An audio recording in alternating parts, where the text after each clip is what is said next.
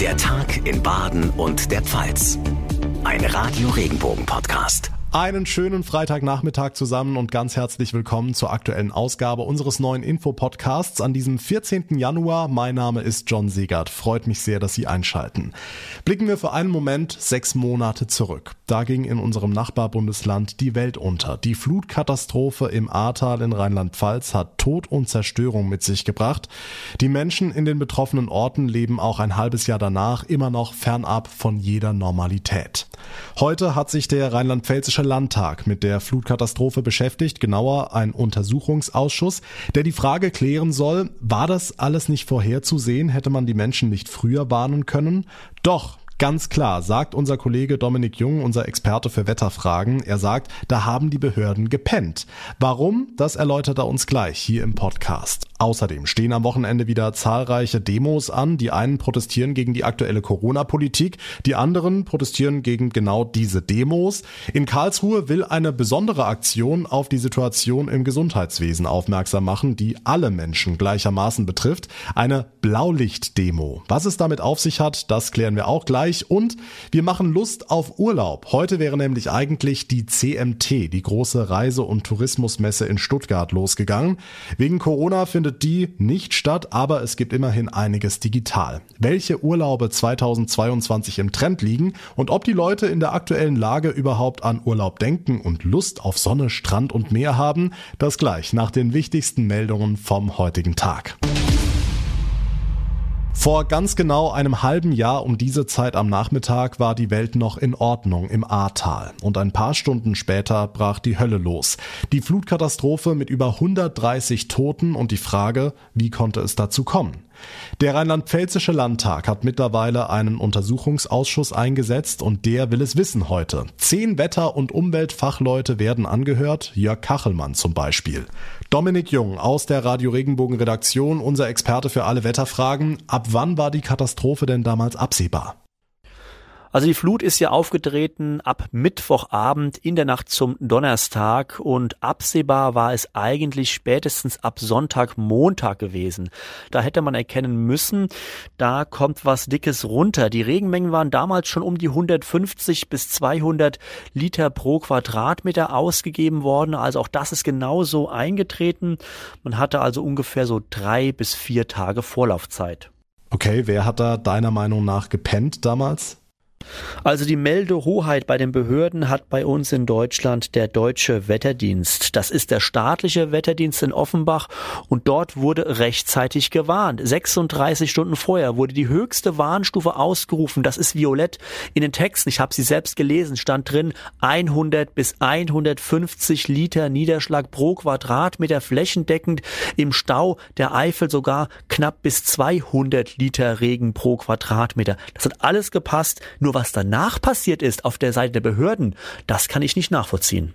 Hätte nicht wenigstens der Unterlauf der A gewarnt werden müssen, wenn weiter oben schon Land unter war? Da hat man vielleicht gar nicht so weit gedacht bei der Feuerwehr oder bei den ähm, Verantwortlichen, die waren voll im Stress, voll im Einsatz. Ähm, denen kann man im Grunde keinen Vorwurf machen, dass sie vielleicht nicht unten angerufen haben, da kommt gleich die Flutwelle. Ich meine, wenn ein Herr Innenminister Levens um 18 oder 19.30 Uhr sagt, ich gehe jetzt nach Hause, da passiert heute nichts mehr, es gibt Entwarnung, dann ist das doch eine grobe Fehleinschätzung der Lage gewesen. Das hat Menschenleben gekostet, diese Fehleinschätzung. Also ich bin mir wirklich nicht im Klaren, wie das überhaupt überhaupt passieren konnte. Hm, und dass die Kommunikation kaputt war, also kein Handynetz, keine Sirenen, ist das für dich eine Erklärung? Also das halte ich alles für eine billige Ausrede unserer Behörden, vor allen Dingen äh, des Innenministeriums. Ähm, es ist im Vorfeld nichts passiert. Nicht mal die Campingplätze direkt an der A, 10, 20, 30 Meter von der A entfernt, nicht mal die waren evakuiert zu diesem Zeitpunkt. Und da wusste man schon, die A steigt stark an, es gibt zumindest Hochwasser. Vielleicht nicht unbedingt, wie hoch es wird, aber man wusste, es gibt Hochwasser. Und da ging noch alles. Nichts ist passiert. Ein Totalversagen der Behörden in Rheinland-Pfalz sagt Dominik Jung. Vielen Dank. Zwei Minuten und wir wissen Bescheid. Ja, die Katastrophe im Ahrtal war vorherzusehen.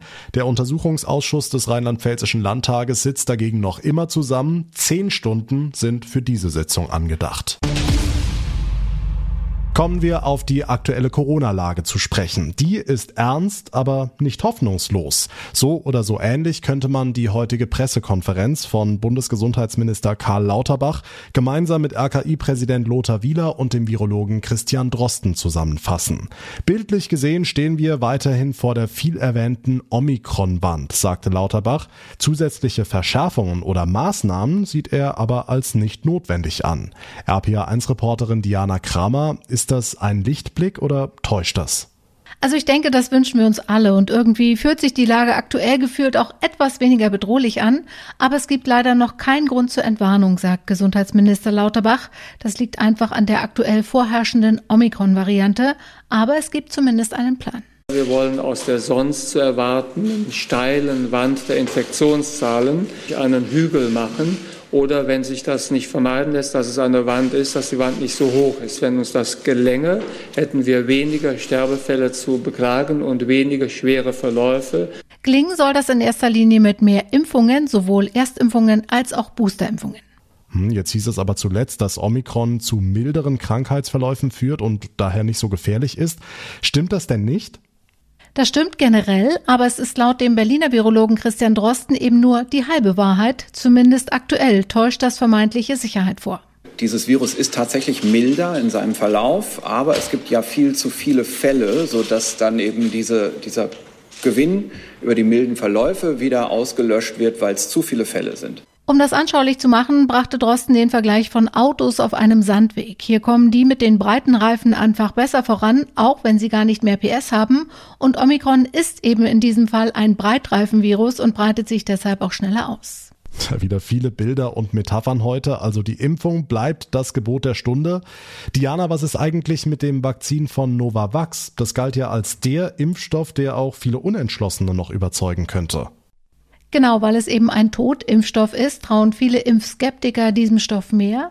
Der soll laut Gesundheitsminister Lauterbach ab 21. Februar deutschlandweit ausgeliefert werden. Fünf Millionen Dosen Novavax hat Gesundheitsminister Lauterbach insgesamt bestellt. In der ersten Lieferung gibt es im Februar davon 1,75 Millionen Dosen. Und dann steht ja auch noch für die Behandlung von Schwererkrankten das Medikament Paxlovid im Raum. In den USA ist es schon zugelassen. Für Europa läuft aktuell die Prüfung bei der EMA. Okay, haben denn Lauterbach, Wieler und Drosten heute auch ein Ende der Pandemie in den Blick genommen? Na, das neue Normal wird ein anderes sein, da sind sich die Experten einig und ich glaube auch den meisten Menschen im Land ist das inzwischen bewusst. Und der nächste Schritt dahin ist die Abstufung von der pandemischen zur endemischen Lage. Und dazu sagte Christian Drosten, diesen endemischen Zustand, den werden wir bis Ende des Jahres schon entweder erreicht haben oder wir sind praktisch da. Klar ist, gegen Ostern wird es wieder wärmer. Die Booster-Kampagne läuft. Zwei Effekte, die eindeutig dazu beitragen werden, dass die Verbreitung geringer werden wird von der ganzen Problematik. Also noch keine Aussage dazu, wie der nächste Winter wird, aber sicher eine Aussicht auf Entspannung in der wärmeren Jahreszeit. Na immerhin. Der aktuelle Corona-Überblick von Diana Kramer. Dank dir. Auch bei uns in der Region breitet sich die neue Corona-Variante Omikron rasant aus. Erfreulicherweise spiegeln sich die steigenden Infektionszahlen bislang aber nicht in der Hospitalisierungsrate der Krankenhäuser wider. Neben den ganzen Zahlen sind auch die Corona-Proteste nach wie vor Thema. In Baden und der Pfalz gehen regelmäßig tausende Menschen auf die Straße, die die Maßnahmen kritisieren. Und immer häufiger gibt es auch Gegendemonstrationen, zum Beispiel in Mannheim, Heidelberg oder Freiburg. In Karlsruhe ist morgen Abend eine ganz besondere Aktion geplant, eine Blaulicht-Demo. Mit einer Menschenkette wollen hier Rettungsdienstorganisationen die Bevölkerung an das Einhalten der Corona-Schutzmaßnahmen erinnern. Mit dabei ist auch der Arbeiter-Samariter-Bund und der will damit auf die Belastung im Gesundheitswesen aufmerksam machen. Der Vorsitzende Christoph Niesner hat uns gesagt, was wir da zu sehen bekommen werden. Wir werden eine Kette machen vom Kronenplatz bis knapp vom Europaplatz. Wir werden dazwischen Fahrzeuge aus dem Bereich der Notfallrettung positionieren. Zwischen diesen Fahrzeugen werden die Menschen stehen, tragen ein Licht, tragen Transparente, auf denen vielleicht für den Bürger ersichtlich wird, was wir eigentlich wollen. Wir wollen sie darauf hinweisen, dass es Schwierigkeiten gibt in der Versorgung. Drei Minuten lang werden die Fahrzeuge dann blinken. So lange braucht man ungefähr, um die Corona-Schutzkleidung im Krankenhaus anzuziehen.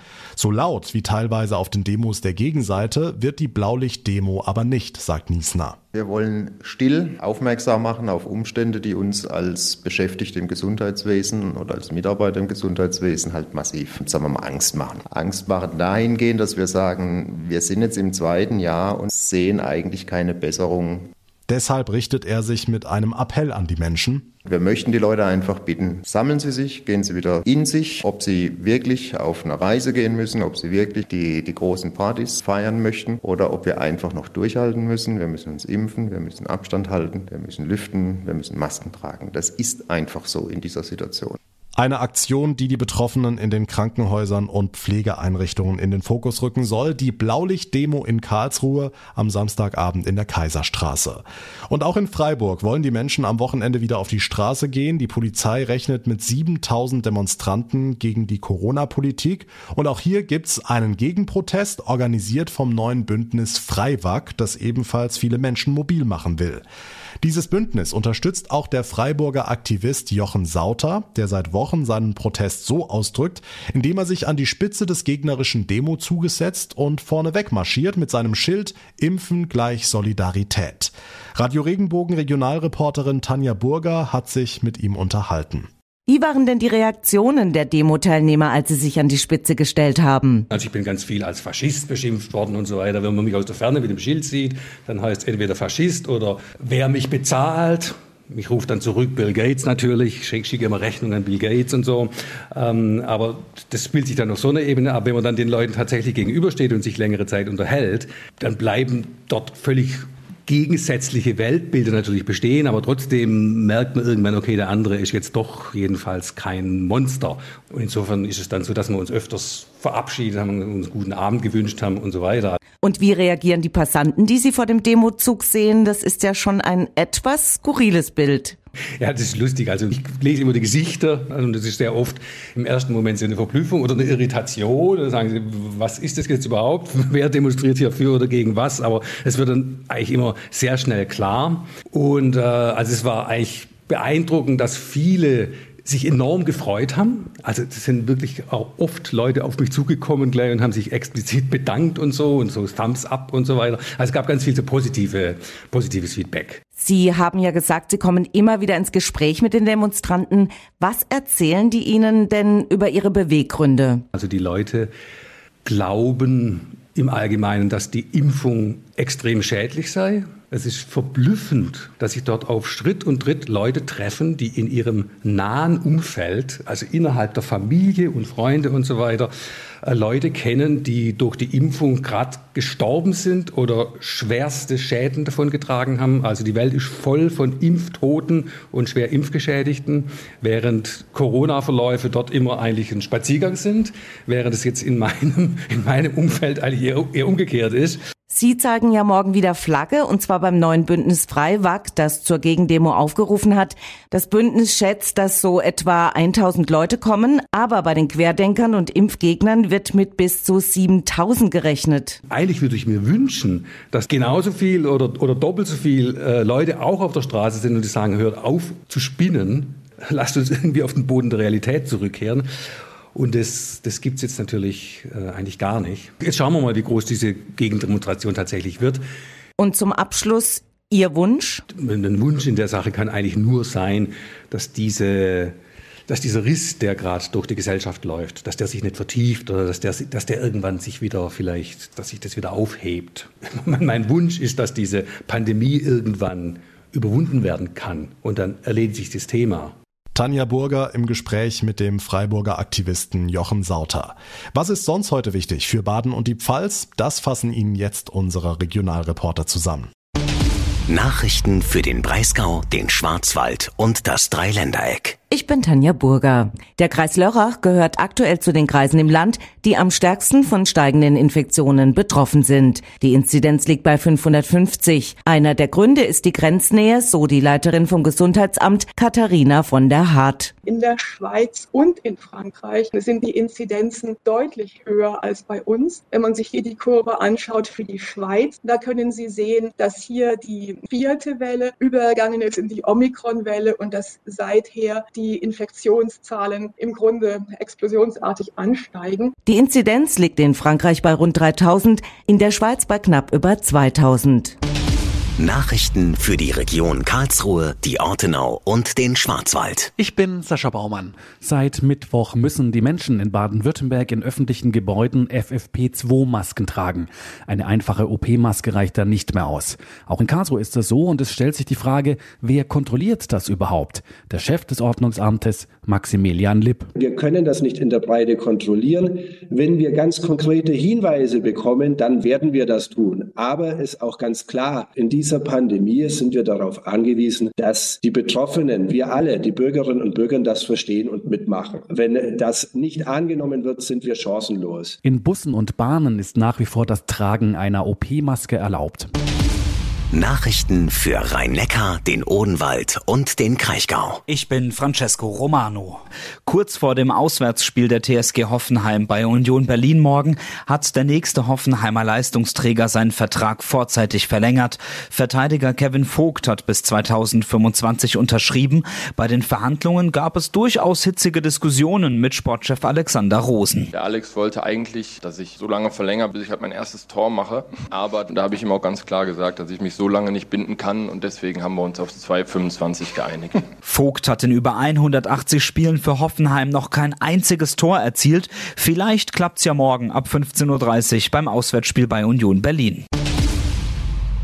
Anfang eines jeden Jahres planen viele von uns ja ihren Urlaub oder beginnen zumindest davon zu träumen. Aber durch die Corona-Pandemie sind wir sonst so reiselustigen Deutschen richtig ausgebremst worden. Wie sieht das dieses Jahr aus?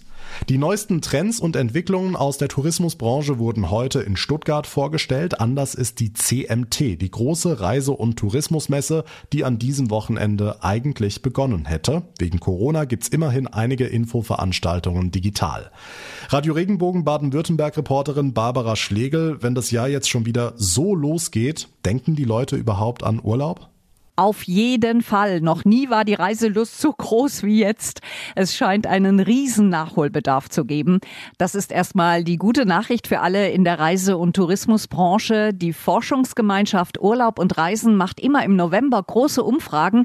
Und da ist ein Fazit. 2022 wird ein Schritt in die Normalisierung. Okay, wo sollen die Reisen denn hingehen? Also was sind die Trends 2022? Ja, da bleiben die deutschen Reiseziele Nummer eins ganz oben. Wenn Ausland, dann am liebsten ans Mittelmeer, Spanien, Italien, Türkei, Griechenland. An Campingurlaub herrscht großes Interesse, viel größer übrigens, als letztlich wirklich umgesetzt wird. Aber da schlummert viel Potenzial. Interessant finde ich auch, dass viele Menschen Städte und Kulturreisen oder Kreuzfahrten auf dem Wunschzettel haben. Also Reiseformen, die in Corona Corona-Zeiten eher schwierig sind. Aber sie sind eben nicht aus dem Sinn. Überhaupt liegen Kurztrips voll im Trend. Und wenn wir auf die Menschen in Baden-Württemberg schauen, dann am liebsten mit Aktivanteil. Radfahren, Wandern oder jetzt im Winter Skifahren. Hm, hat Corona denn eigentlich was an unserem Reise- und Buchungsverhalten verändert? Ja, es wird viel kurzfristiger gebucht. Klar, jeder hat die Corona-Lage im Blick. Das führt auch dazu, dass sich viele im Vorfeld einer Reise genauer informieren. Wie komme ich an mein Reiseziel? Welche Regeln gelten vor Ort? Welche Tests brauche ich? Also da hat sich schon was am Informationsbedürfnis geändert. Aber die Vorlieben, die sind unverändert. Strand, Baden, Erholung, Natur, Familienurlaub. Davon träumen die meisten von uns auch weiterhin. Ja, vielleicht haben Sie ja jetzt auch Lust bekommen, Ihren nächsten Urlaub in den Blick zu nehmen. Die Infos von Barbara Schlegel. Vielen Dank. Und das war der Tag in Baden und der Pfalz für diese Woche. Ich würde mich sehr freuen, wenn Sie unseren neuen Infopodcast direkt abonnieren auf der Plattform, auf der Sie mir gerade zuhören. Dann verpassen Sie keine Ausgabe mehr. Und wenn Sie uns eine kurze Bewertung hinterlassen würden, dann wäre das auch sehr toll. Geht zum Beispiel bei Spotify oder bei Apple Podcasts. Mein Name ist John Segert. Ich bedanke mich ganz herzlich für Ihre Aufmerksamkeit, für Ihr Interesse. Wir hören uns dann in der nächsten Folge am Montagnachmittag wieder. Bis dahin eine gute Zeit und ein schönes Wochenende. Machen Sie es gut. Der Tag in Baden und der Pfalz. Ein Radio Regenbogen Podcast.